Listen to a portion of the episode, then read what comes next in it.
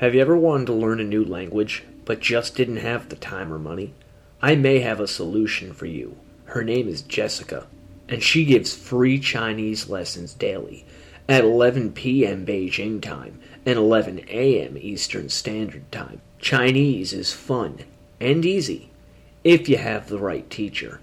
Let Jessica be that teacher and introduce yourself to the fastest growing language in the international job market today at tinyurl.com backslash tcjessica and tell her Ian sent you.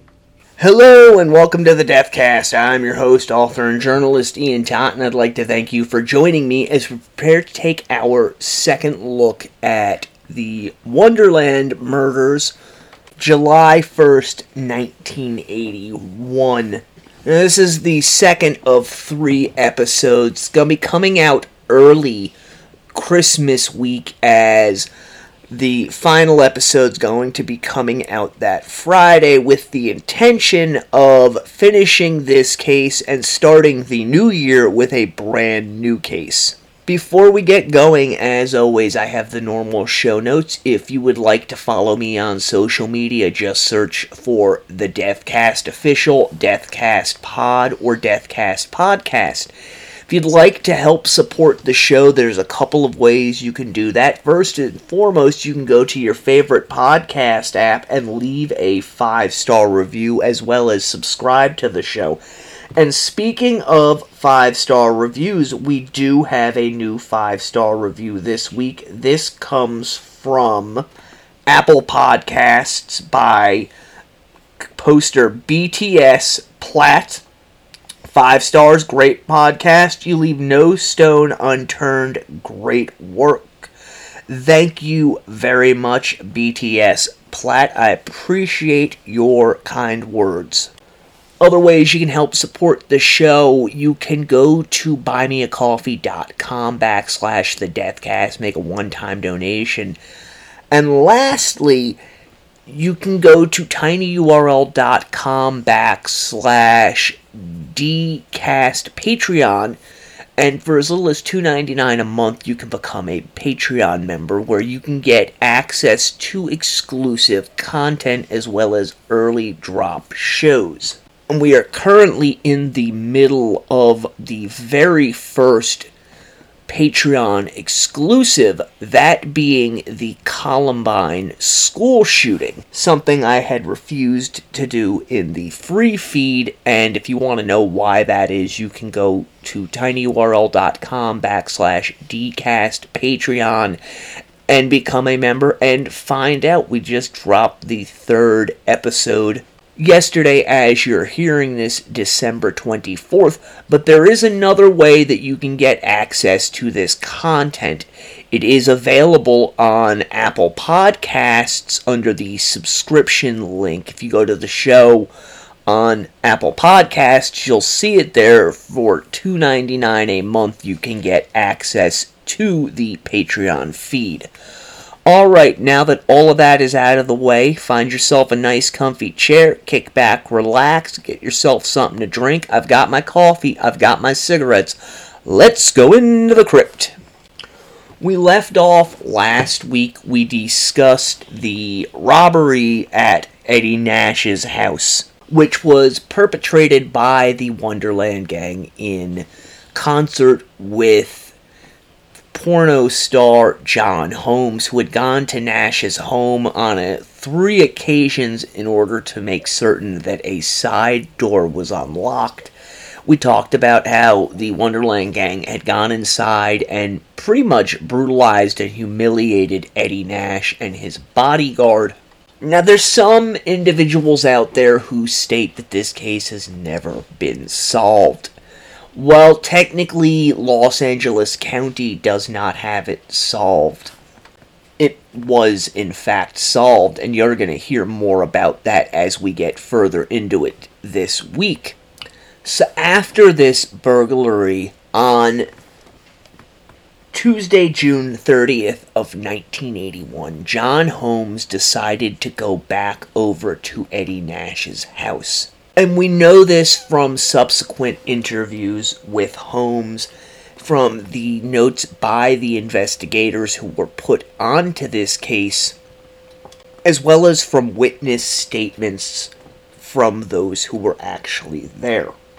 According to many people familiar with the situation, Holmes's mindset at this time, the day after the robbery, was that if he went there, it was less likely that Eddie Nash would suspect him. However, he did not know at the time that he went to the property, Nash already suspected him. Now, this next part is Nash's narrative of what happened. I want you to keep in mind that at this point, John Holmes was heavily into freebasing cocaine, and as a consequence, he was really incapable of telling the truth in any fashion unless he believed that it served him. But more than that, he would downplay his role in things continuously, as well as try and get himself out of hot water with the police. I also want you to be aware that this information was learned by police after they had found the Wonderland crime scene. At this point in our story, they still have not found it. Holmes stated that he went over to Nash's home and was immediately set upon by Greg Diles, who was Eddie Nash's bodyguard. Diles threw Holmes into a chair and began punching him. There are different versions of what happened, but the most consistent one is that Nash ends up having Holmes tied to a chair, and they rifle his pockets, finding his address book inside of his inside coat pocket. Again, this is according to Holmes. Upon finding this, Nash let it be known that if Holmes was not forthcoming with the information that he wanted, then Nash would have Holmes's family killed. Yes, this is coming from the unreliable lips of John Holmes, but there actually was a witness to this, or rather, I should say, an ear witness to this, in the form of Scott Thorson, who was the entertainer Liberace's boyfriend. Now, Thorson himself is a difficult character to look at, as he had begun an underage relationship with Liberace that ended up with Thorson getting a facelift in order to appear more like Liberace. He said that this was done at the behest of Liberace, and that as his drug addiction worsened, Liberace ended up throwing him out, which led to a palimony suit between Thorson and Liberace, which Thorson lost. Thorson has, in the ensuing decades, had numerous run-ins with the law due to his addiction issues, and I put that out there at the front because, much with Holmes, anything that this man says must be taken with a grain of salt. However, well after the fact of these murders, Thorson contacted the police and let them know that he had heard what was going on between Nash, Holmes, and Diles, and he pretty much corroborated Holmes's story, basically that Nash had Holmes beaten severely in order to get the evidence from him. And a story, as the L A P D later found, it was basically Holmes was told in no uncertain terms, either you're going to the Wonderland house and you're com- murdering the individuals that did this, or you're going with members of Nash's group to the house and you are going to witness or participate in the dealing out of retribution to these individuals. And that is a very important and key part to this story, because as things unfold, you're going to see the L A P D was never able to definitively state whether John Holmes had actually committed the murders that are going to come out of this confrontation at Nash's house. However, they strongly suspect that Holmes was, in fact, involved, if not outright responsible for them. The whole address book story has also been called into question, as obviously, why would Holmes be carrying it around with him into Eddie Nash's house? The officers who investigated this case came to the conclusion that this was more likely than not one more lie from John Holmes in an effort to cover his own ass and absolve himself of any form of complacency in the crimes.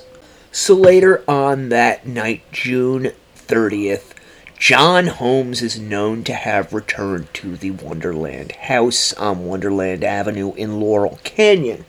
What exactly happened next really is unknown.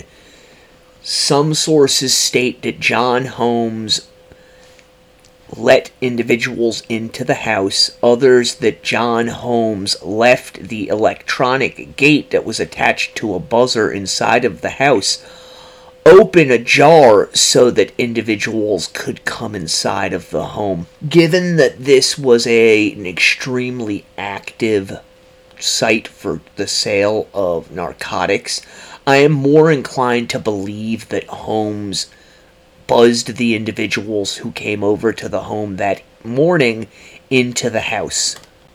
While all of this is going on at Eddie Nash's home, David Lind ha- is preparing himself to return to the Sacramento area because he has a court appearance later that day. So Lind ends up leaving, and other people come and go throughout the day. Eventually, Holmes shows up at the Wonderland house. An interesting piece of information many people don't know about this case is that both the Los Angeles County Sheriff's Department as well as the police department had been aware of the Wonderland house for quite some period of time.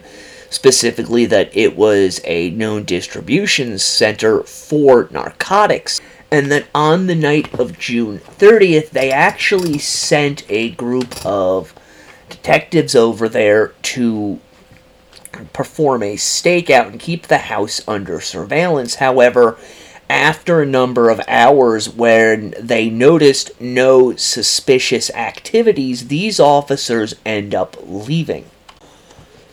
What ends up happening is that at some point in the early morning hours of July first, a group of unknown individuals entered the Wonderland house through the electronic gate, came inside, and starting from the downstairs, began to assault the individuals inside of the residence. And I want to be very clear here, this wasn't a standard assault. It was later determined at the coroner's autopsy of the bodies that lengths of styrated pipe had been used. What styrated pipe? It's basically pipe that has threading on at least one end, kind of like what you would see for gas pipe. And going into the home, these individuals began to beat the individuals where they lay sleeping, starting on the downstairs floor before making their way upstairs. Now, this next piece of information comes from the statements of Susan Launius, who is the sole survivor of the Wonderland murders. According to Susan, she was dreaming and she thought that she heard a knock on the door in her dream, followed by another knock, and then another. She stated that she felt herself being moved around in this dream as these knocks became louder and louder, and that in her mind, these knocks had a metallic sound to them. Next, she recalls seeing a cloud of red mist blowing across her vision, and the sound of the knocking becoming clearer and clearer as pain lances through her entire body. She next recalls seeing a length of pipe being held by a figure who was in the shadows. And around her, she can hear noises, someone asking where an individual with the beard is, a television, footsteps on the stairs. She attempted to call out to someone and was unable to. She recalls choking on her own blood and rolling over onto her side, vomiting blood from her lungs, which were filling with it. Susan recalls passing out again, and someone striking her husband, who had been lying in the bed next to her. Words floated to her again, hit him again. Susan stated that she opened her eyes and saw the image of a man striking her husband with this length of pipe before passing out again. There were more voices after this, and then nothing until sunlight was coming into the room. Susan recalled drifting in and out of this fog-like area, off and on, until later she hears a voice say, "Oh man, this bitch is gonna die anyway. Grab the shit and get out of here." And Susan blacked out again, until she eventually wakes up in the hospital. All around her was a scene of carnage, which we're going to get to in a minute. Hell breaks out in the house on Wonderland Drive, and then everything is still. Later, when police entered the house, they found that Barbara Richardson, who was David Lynn's girlfriend, had been asleep on the couch and had been hit with such force that she was thrown to the floor, at which point they continued to beat her. It was noted later that there were no defensive wounds on her body. Either while this was going on or after killing Barbara, the attackers moved upstairs, where they found the bedroom of Billy Deverell and Joy Miller. Now, Joy was asleep on the bed, and Billy was in the midst of a heroin-induced nod, watching television.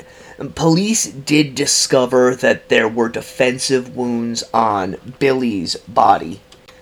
From what the police were able to put together later, Billy leapt from the bed after hearing what was going on out downstairs, while Joy had begun to rise from the bed, and she never made it any further. Police later said that Joy was beaten so viciously that she was unrecognizable. As for Ron and Susan, they were attacked in their bed and beaten severely. One very interesting, important aspect of this case is that later on, after the police arrive, they find a palm print on the ornate metal railing of the headboard above the Launius' bed. And this palm print ends up belonging to John Holmes. After much investigation, the police came to the conclusion that Ron loathed John Holmes, and John Holmes was deathly afraid of Ron. There was also some severe resentment there as well. And because of this, none who knew either party believed that Ron would ever have allowed John Holmes into his bedroom. And the police reenacting the crime came to the conclusion that John Holmes had been, the way his palm print was found on this metal railing was indicative of someone standing there using the headboard as a means to steady themselves as they struck down on something below them, and they believed that it was actually John Holmes who had either full-on killed Ron Launius, or at least had beaten him with the length of pipe. Whether he had done this of his own volition or was instructed to by Nash's people is unknown. I like to believe that John Holmes, well, he may have been coerced into doing it, specifically chose to strike Ron Launius because of how Ron had treated him, the way Holmes felt about the man, and the fact that he was continuously humiliated by members of the Wonderland gang. After murdering the occupants of Wonderland, the house was ransacked, specifically of the items that were taken from Eddie Nash's home, but also of anything else of value that they could find. It's known that immediately following the murders, John Holmes fled the area and actually headed to Glendale, where his wife Sharon lived. And here's where things with the Wonderland crime really start to get murky. Many people who know this case know that it was the neighbors immediately next to the home who eventually called the police, but what many do not know is that prior to this, many individuals went in and out of the Wonderland home during the early morning and midday hours of July first, nineteen eighty-one. All of these individuals were known customers or associates of the Wonderland gang. Now, the first of these individuals was Melvin Hull, who went by the nickname of Whitey. He and a group of individuals were trying to score drugs, and after trying to reach the Launiuses on the telephone and being unable to do so, they decided to drive over to the Wonderland home. They really didn't think anything of the fact that the electronic gate on the side of the house was ajar when they arrived, and instead proceeded into the house. Finding that everyone inside was dead and that there was blood everywhere, Hull and these individuals conferred amongst themselves before deciding that somebody else can call the police. While we're here, we might as well see what we can find. And they went about scavenging the house for anything of value or anything that they could snort, smoke, or inject. So Hull and his cohorts fan out through the house, and this information is coming from a jailhouse interview conducted with Hull after the fact. Remember when I was discussing what Susan Launius stated she recalled to the police, which was pulled from many, many, many, many, many interviews? Well, Hull goes into the bedroom, and it's unclear whether he heard Susan cry out or moan or make some sort of a noise, but he and the individuals that he were with basically shouted back and forth to each other to leave her, she's going to die anyways, before getting what they could and getting out of the house. Now, the po- this is going to present the police with a problem, as there are many sets of handprints inside of the house, not belonging to the individuals who live there or to the killers. Because of what happened on the Wonderland house and the fact that Hull and his cohorts had ransacked it, word quickly spread throughout the circle of people who frequented the Wonderland house that something had gone down there. They were all dead. So many people started going over to the Wonderland house, whether it was to steal things or to just check out the scene and find out whether it was true or not. None of these people contacted the police until late afternoon. Now, the neighbors directly to the east of the Wonderland house had made many complaints over the ensuing months about the occupants of eight seven six one Wonderland Avenue, and nothing had been done about it. So this led them to really have no recourse short of calling the police on them, I would imagine. They decided to move. So on that afternoon, the people that were living there had the movers in pulling out their possessions because they just weren't going to take this anymore. The movers were there, and the time frame of this is somewhere around four p.m.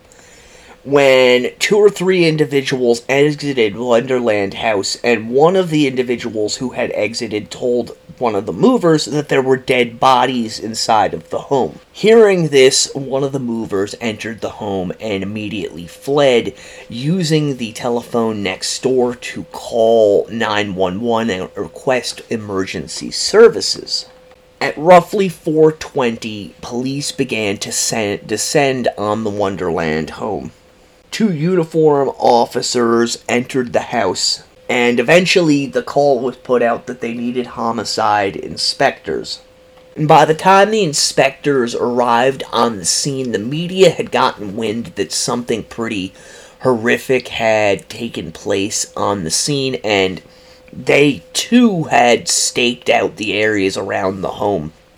The first detective to go in was a man by the name of Tom Lang, who also worked the O J Simpson case, among many, many other major homicides. After arriving at the home, Lang was given a quick rundown of what had taken place before he himself went inside to investigate. Now, Lang and his partner ended up being the lead detectives on this crime, and it is from them that we know the information that we do.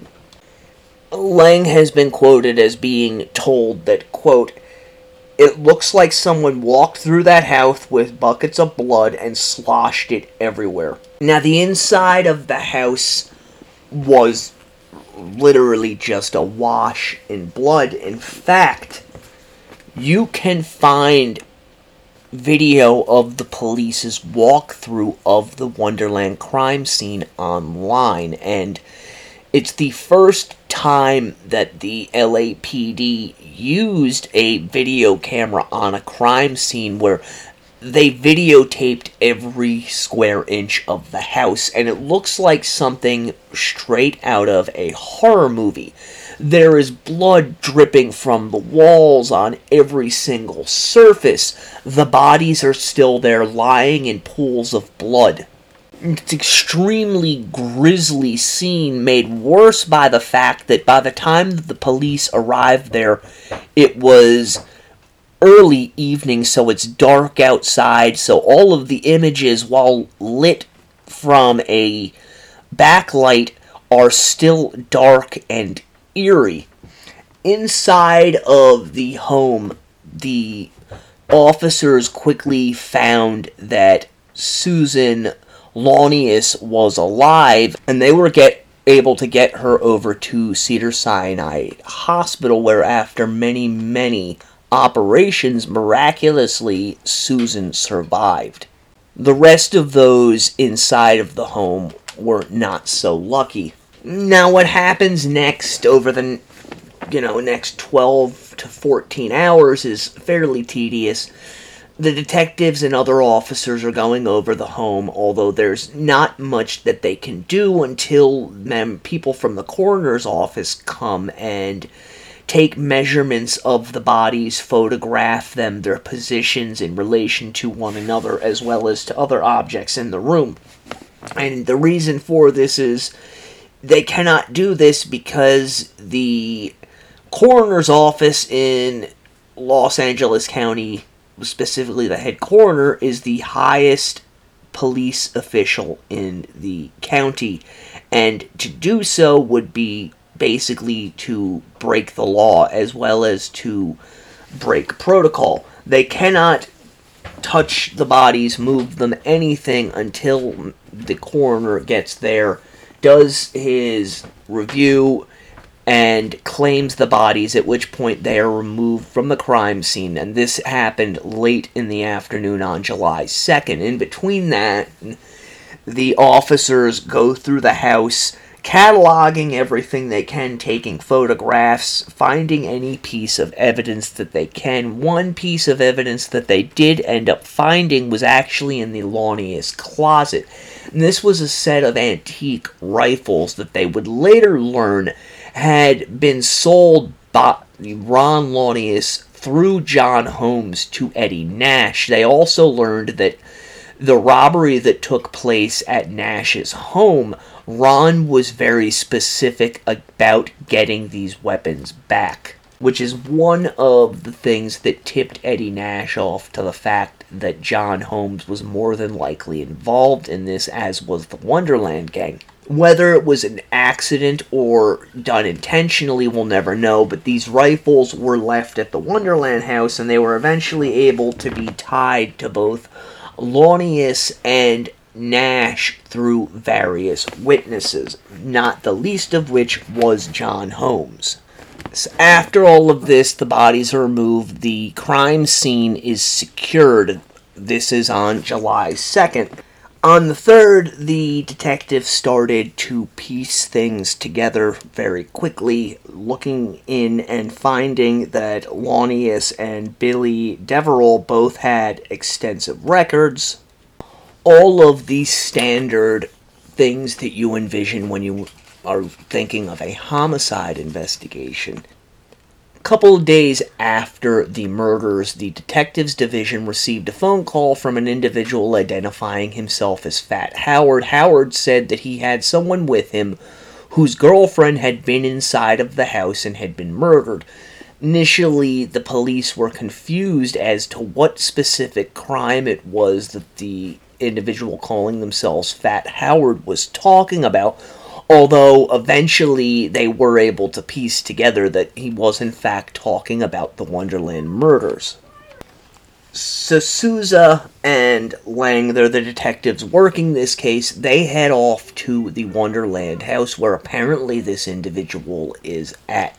Reaching the home, they find a large Cadillac with an individual inside it who would later be identified as Howard Cook, the aforementioned Fat Howard.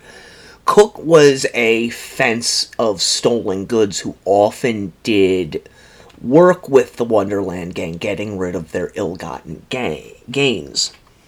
So all of three of these individuals go inside of the home, and they find David Lind inside of the Wonderland house. Specifically, he's in the kitchen, picking up various pills off of the floor. Eventually, the police convince him that, hey, you should come back with us to the police station. Let us know what you know about this. Now, I believe I discussed Lind in the last episode. Supposedly, he was a former outlaw biker or one percenter. The idea that he's speaking with the police is really unheard of in that culture. However, he does agree to go back to the police station with them. And while he's there, he's taken gigantic handfuls of pills in front of the cops, which they do nothing to stop. But they quickly realize that this guy is the key to everything, and the story he lays out is the story that I laid out in the last episode about the robbery at Eddie Nash's home and about John Holmes's involvement in this crime. From Lind, it's also learned about how Nash had been humiliated by the robbers and that Launius had wanted to kill Eddie Nash and that it was Lind himself who had talked out of committing these crimes. He also stated that the robbers had used a stolen San Francisco Police Department badge to gain entry to the home.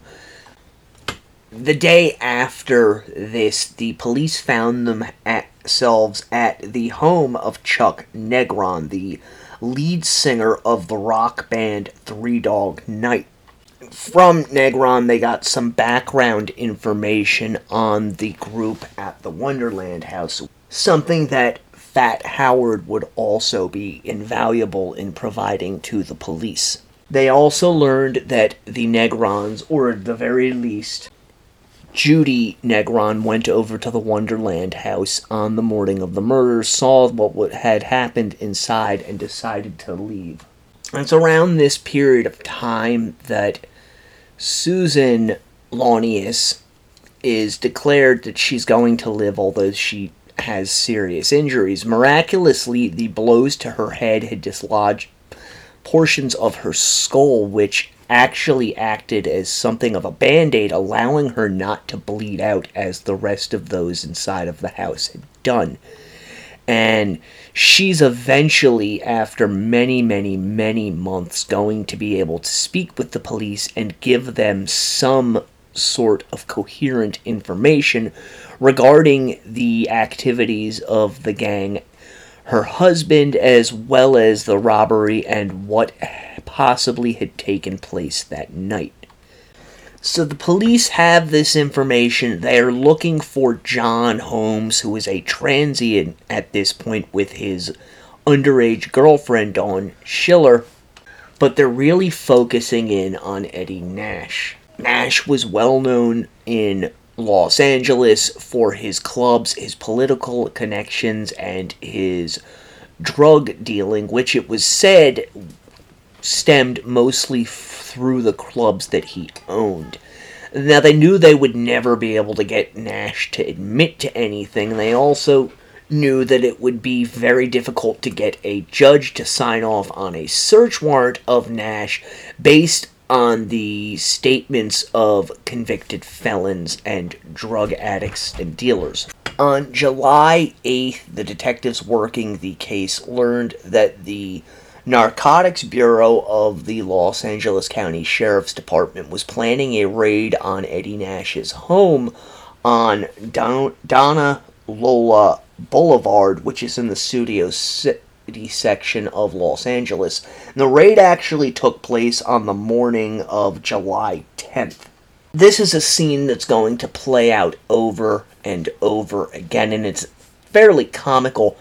Officers busting in the windows, knocking down doors, basically scaring the living shit out of everyone inside of the home. However, this first raid, when they go in through the back, Greg Diles is in the back room, and he assaults one of the officers, something for which he's going to end up doing prison time over. This raid netted a number of people, including Nash, and an individual said to have been the godfather of the Israeli mafia, Amnon Batchashan. Now, the purpose of the officers going to on this raid with the SWAT team was specifically to have a look inside of Nash's home, but also to see the safe that they had been told about. And they found that the layout of the home matched what they had been told, and also that the safe was in the location where they had been instructed it would be. Inside of this safe was an amount of narcotics, some money, as well as small handguns. Something else that was found inside of Eddie Nash's home, stuffed under his mattress, was stacks of documents, paperwork, and it was quickly surmised that all of this paperwork were legal documents, police reports, and law enforcement intel reports. Meaning Eddie Nash had somebody inside of law enforcement who was leaking all of this information to him so that Nash could be aware of the movements of law enforcement and hopefully stay one step ahead of them. And a lot of really skeptical things are going to end up happening in this case. The police are going to get a jailhouse informant who is involved in another crime that Nash is being investigated for, who later they're going to learn is basically being fed information to give to the police, as he has nothing of value to offer them. They're also going to learn that John Holmes is actually a police informant, and because of this, they have to go through another individual inside the police department to get access to him. It's unknown whether or not this individual was actually under Holmes's sway or not, but it's suspected he may have been. There's another individual who's going to get involved in this case later on in the decade who works for the D E A, who is basically just a dirty cop.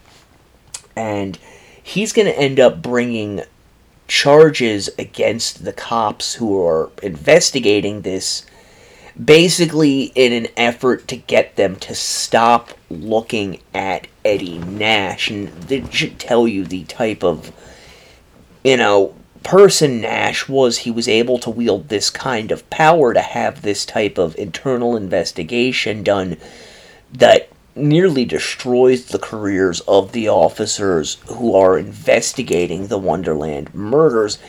And all of this stems from the fact that the men working the Wonderland case refused to turn over information to this D E A agent. Back in the time frame we're talking about, though, July, August, they find out about Tracy McCourt, who basically backs up Lynn's story about what had happened. On July twelfth, nineteen eighty-one, John Holmes ends up getting picked up at a motel in the Fe- San Fernando Valley and being held at a secure location. Basically, Holmes was trying to spin it that he'll give the police everything they want to know, provided they put him in protective custody, but not just him, also his girlfriend Dawn and his wife.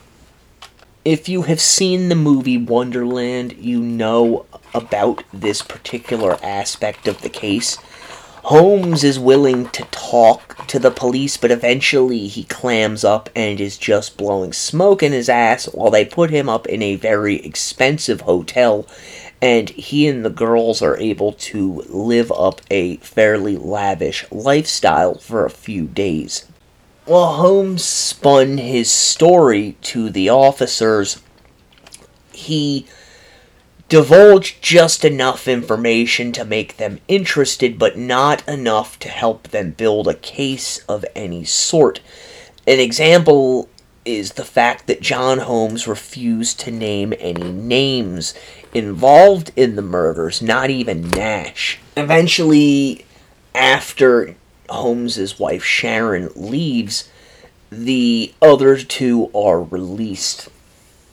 So the detectives keep investigating this, and they learn from a beat cop that in nineteen seventy-three, Greg Diles had had charges pressed against him while working as a bouncer for one of Nash's nightclubs, as it was said that Diles was known to hit unruly patrons with a length of styrated pipe.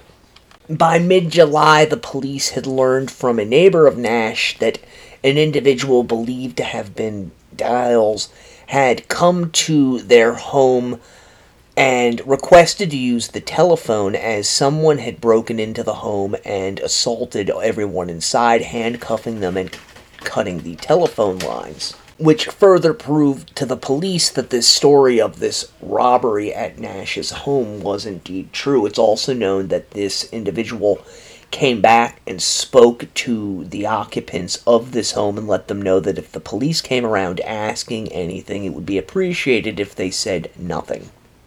On November eighteenth, nineteen eighty-one, Henry Hoskins, who was the aforementioned D E A agent, first made his presence known as Nash and twenty-one others were being investigated by the A T F. As I stated, once it became apparent that the officers were not going to cooperate with him, Hoskins became quite hostile towards them, and both of them got the sense that something was not right with Hoskins. Specifically, these charges were for an arson for hire. The detectives pretty quickly found out that there was a lot more to Eddie Nash than just what was on the surface. They discovered that an individual who was on the Los Angeles County Fire Commission was also Eddie Nash's lawyer, and that this could be a direct conflict of interest in Nash's forthcoming trial. When the mayor of Los Angeles was asked about the, this apparent conflict of interest between the two men, he responded that there was, in fact, no conflict of interest present. This bit of information is important as Nash is really going to cause problems for everyone involved in this case because he doesn't play by anyone's rules other than his own. This is just the first obvious sign of that. As the year winds on, the L A P D really ramps up its surveillance of Eddie Nash, not only because of his suspected connections to these murders, but also because of the obvious, his involvement in the city's burgeoning cocaine trade. Nash was raided again on November twenty-fifth, nineteen eighty-one. Eventually, they're going to end up putting out a wanted poster for John Holmes, and I'm going to read it here in its entirety. Wanted: John Curtis Holmes, male, white, age thirty-seven, six foot tall, one hundred forty-five pounds, brown hair and blue eyes, driving a nineteen seventy Chevy Malibu, two-door, faded blue, felony warrant number A zero two eight seven five zero, charging one count each, grand theft and receiving stolen property. L A Superior Court, Santa Monica, California, L A S O. Fugitive handling, subject last observed on eight thirteen eighty-one at the San Fernando Valley Inn, a motel located at ten nine eleven Ventura Boulevard, Studio City. Frequents motels along Ventura Boulevard, possibly armed with unknown type handgun. Holmes is a burglar with an addiction to cocaine, freebasing, is hurting for money, and knows he's hot, possibly in the company of one Dawn Susan Schiller, female, white, age twenty-one, five two, brown hair and blue eyes. If located, stake and notify R H D detectives Lang, Souza, or Tomlinson, extension, blah, yada, yada, yada, yada. This is eventually going to lead the officers to go speak with Holmes's wife, Sharon. She informed the officers that there was a few people that Holmes was in close with in the porn industry, and after some prodding, they learned that some point on July second, John Holmes had arrived at her home bruised and bloody, requesting that she draw a bath for him. And once inside this bath, Holmes had asked her if she had heard about the Wonderland house where the people had been murdered. Sharon also stated that she could tell that Holmes was scared and extremely upset. Eventually, the police would come to believe that she probably knew more information than she was giving, but that there was a childhood sweetheart-type love between the two of them, even though the marriage had soured, and that Sharon was not going to give any information that would directly implicate John Holmes in these murders. They also came to believe that she had, more likely than not, mistaken her dates, placing the time of the visit, more likely than not, on July first. As far as the case itself, the officers had already decided that they were going to be charging John Holmes with four counts of murder and one count of attempted murder, were they ever able to locate him. Now, eventually, the police get a tip that Holmes is up in the Pendleton, Oregon area, and that Dawn Schiller also had relatives up in that general area. They quickly deduced that that is more likely than not where the couple is hiding out, and officers from the L A P D end up going up there to try and find Holmes and Schiller. While they were unable to find either of them, they did make contact with Dawn's family, and this contact is really what's going to help them get John Holmes into custody, which we will be talking about in the next episode. I am going to call it at this point. I hope you have enjoyed this second installment of the Wonderland Murders. Until next time, the Deathcast is a production of Corpse Creek Publishing in association with Big Pond Podcasts. Stay morbid!